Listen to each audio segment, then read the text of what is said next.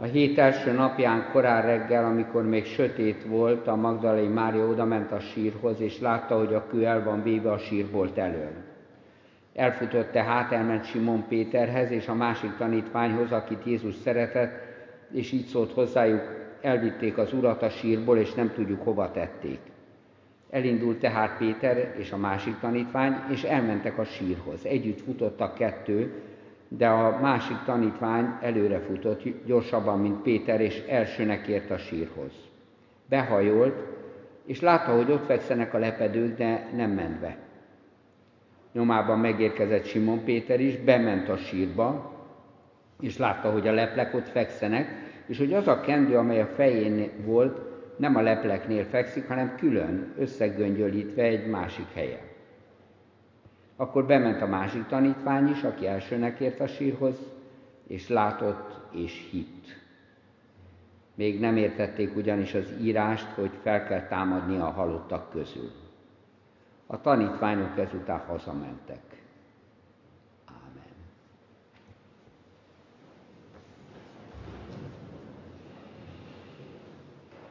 Egy fordított történetet hadd mondjak. Zoszima atya meghal Karamazov testvérek, Dostoyevsky Karamazov testvérek című regényében. Ez a, ez a, ez a sztárec, ez a, az egész népnek a tiszteletét hordozó, bölcs öregember, aki a regény egyik főszereplőjének, Aljósának a tanítómestere, és teljes figyelmével, kegyességével rajta csügg. Ez az ember meghal, és Ugye ez egy sajátos vallásos környezet, föl, fölhelyezik a ravatalra, és, és a nép várakozik. Összegyűlnek egyre többen és többen, és arra gondolnak, hogy egy ilyen kegyes sztárecnek a, a halála mindenképpen valahogy majd csodát hoz. Arra gondolnak, hogy hogy hát történik valami, valami nagyszerű dolog, mert hiszen, hiszen ez az, ami valójában fölteszi ennek az embernek az életére a koronát. És akkor a hulla elkezd bűzleni. Először csak a környezetében levő néhány ember veszi észre, aztán utána mindent betölt, és, és a népnek a hite, az a hite, hogy itt most csoda történik majd, ez a hite, ez, ez összeomlik. És Aljósa maga is egyféle szégyenként, egyféle bizonytalanságként éli meg ezt az egészet. Mindenképpen nagyon fontos fordulópontja az életének. Ez a János evangéliuma béli húsvéti történet, ez nagyon érdekes. Főleg abban, hogy János evangéliumban nagyon szeret játszani ezekkel a szavakkal látás, nem látás, sötétség, világosság. A történet maga is sötétben kezdődik. Magdalena Mária oda megy a sírhoz, és meglátja azt, hogy föl van nyitva a sír. Elszalad vissza a városba, ugye ez egy ilyen hegyoldalon van, a, sír, a temető maga és, és a sír is, és leszalad a városba, és szól Péternek és Jánosnak, ugye János az, akinek a neve nem jelenik meg az evangéliumban, de ő az, aki, aki a másik. Fiatal ember. Annyira fiatal, hogy, hogy sokkal, de sokkal gyorsabban fut oda a sírhoz, mint az idős, idősebb Péter. De nem mer bemenni, teljesen érthető, egy nyitott sír, ki merne belépni. Megáll kint, megérkezik Péter, ő bemer menni, és ahogy körülnéz, látja azt, hogy rend van a sírban, össze vannak hajtogatva a leplek, amikkel a holttestet beborították. Ez azért fontos, mert aztán egy másik híradás azt próbálja erőltetni, hogy biztos ellopták a holttestet. De így kiderül az, hogy hát ez biztos, hogy nem. És aztán, amikor kijön, akkor János is oda mer menni, ő is benéz, és, És ő ezt írja az evangéliumában, hogy ő, ő már akkor hit.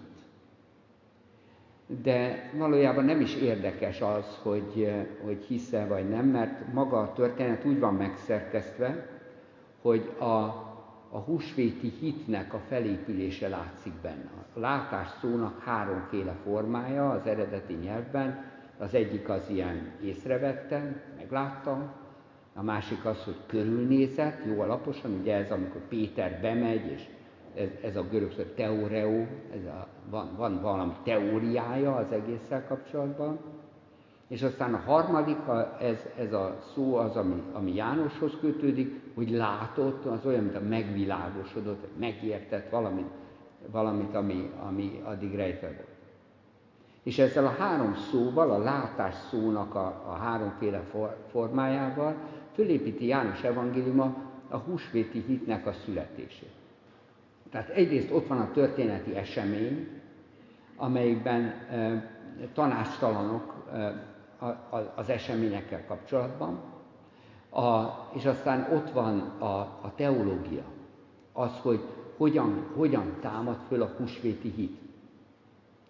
De mindegyik történetnek a végén van egy nagyon kiábrándító kis rövid mondat, a tanítványok ezután hazamentek. És mindegy, hogy a történeti eseményeket nézzük, vagy a teológiáját, ez, hogy a tanítványok ezután hazamentek, ez azt jelenti, hogy ők itt most lezárták az egészet. Az eredeti mondat ráadásul azt, azt jelenti, hogy vissz, azt mondja, hogy visszamentek az övékhez. Tehát olyan, mintha visszamentek volna a régi dolgokhoz. Hazamentek. Ugye ez a, ez a, a hazamenés az egy, az egy, egy biztos pont. Egy olyan biztos pont, amit, amit szeretünk az életben. Hogyha van egy kétségbeesett gyerek, akkor állandóan az orvosnál ezt kiabálja, hogy menjünk már haza, menjünk már haza. Sokszor a, a nagyon feszült történeteinkben, a, az, az életünk eseményeikben, eseményeiben ott van az, az a féle, hogy nem baj, de a végén majd hazaérek. A végén majd, a végén, a végén mégiscsak a biztonságba jutok el. És ez, ami itt történik, ez, ez valójában ez, a biztonságba való eljutás. Az, hogy hazament, aztán utána hazament. Mert a feltámadásnak a története nem megnyugtató. Kicsit sem megnyugtató. A hitük omlik össze. Az a hitük, amely nem keresztény hit, hanem amit eddig Jézusba vetette. Igen, könnyű volt azt elfogadni, hogy ő a nagy, nagy rabbi. Könnyű volt azt megérteni, hogy nagyszerű dolgokat tanít. Ez igen, ez megy. Könnyű azt is megérteni, hogy, hogy a, a szavának hatalma van, és ahogy a törvény magyarázza, az egyedül áll.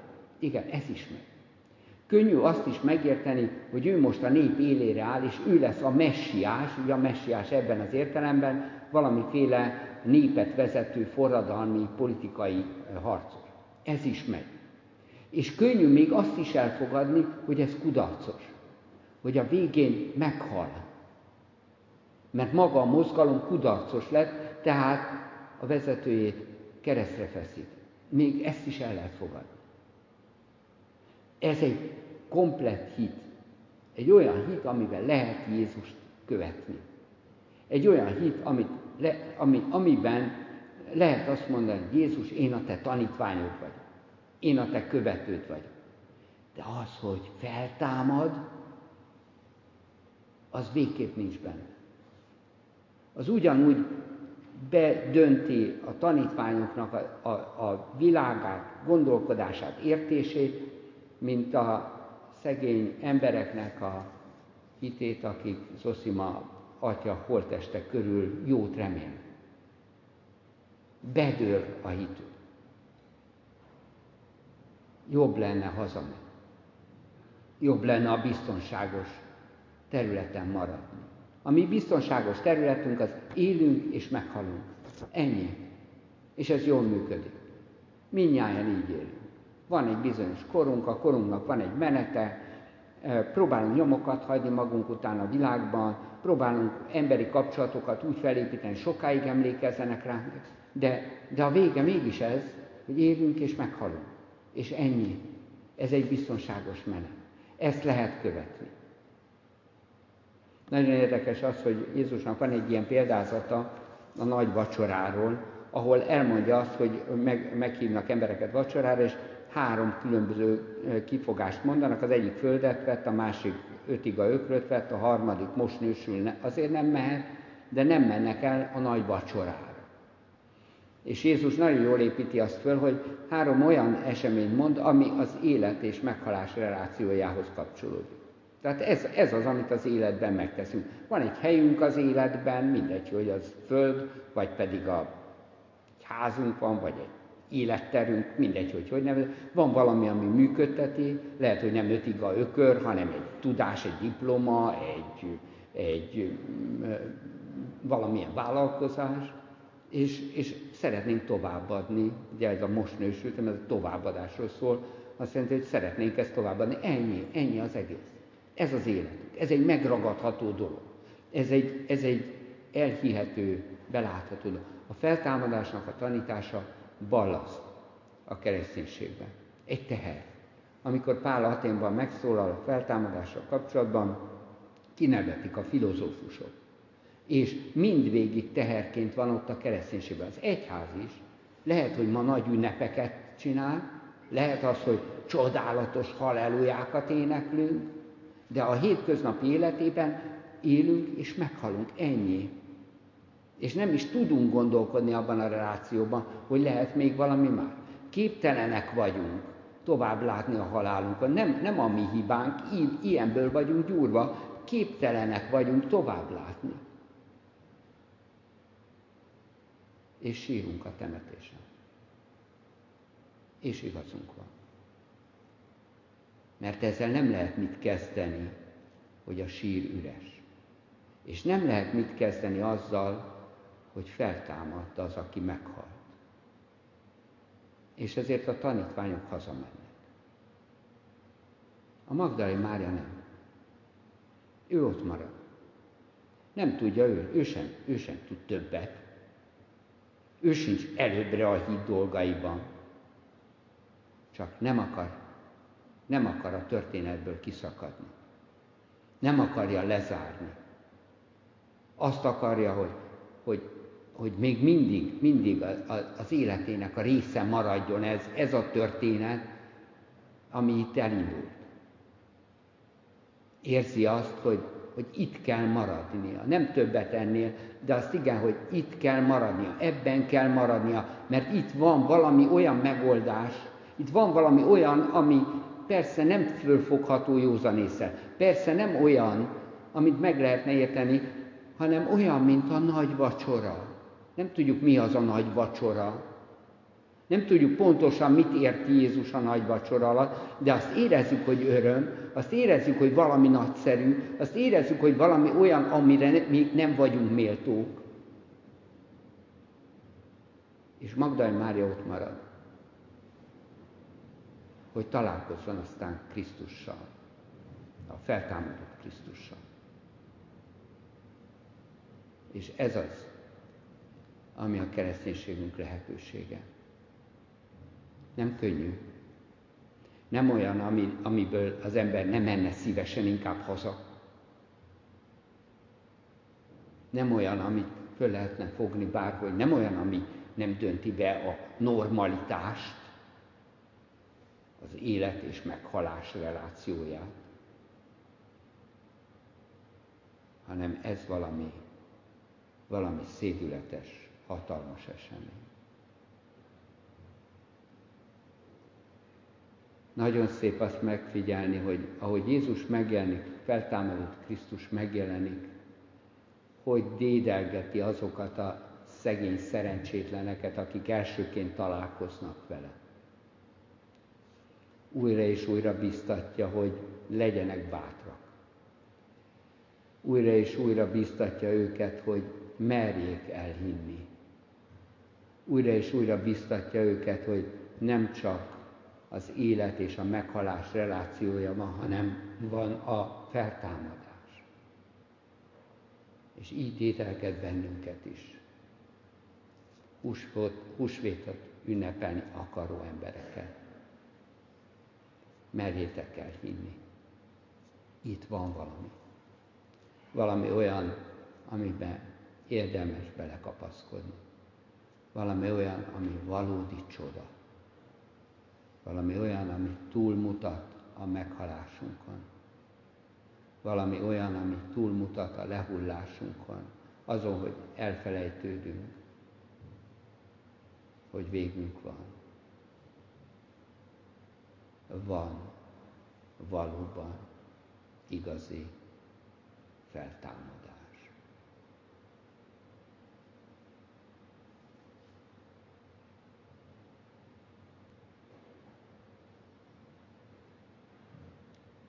Urunk Istenünk, nem azt kérjük, hogy erősíts hitünket, hiszen látod, hogy hitünk is hányszor csak a halálunkig él, és csak ebből tudunk gondolkozni, hanem sokkal inkább azt kérjük, hogy hadd kapaszkodjunk Krisztusban, aki feltámadt, aki valóban feltámadt.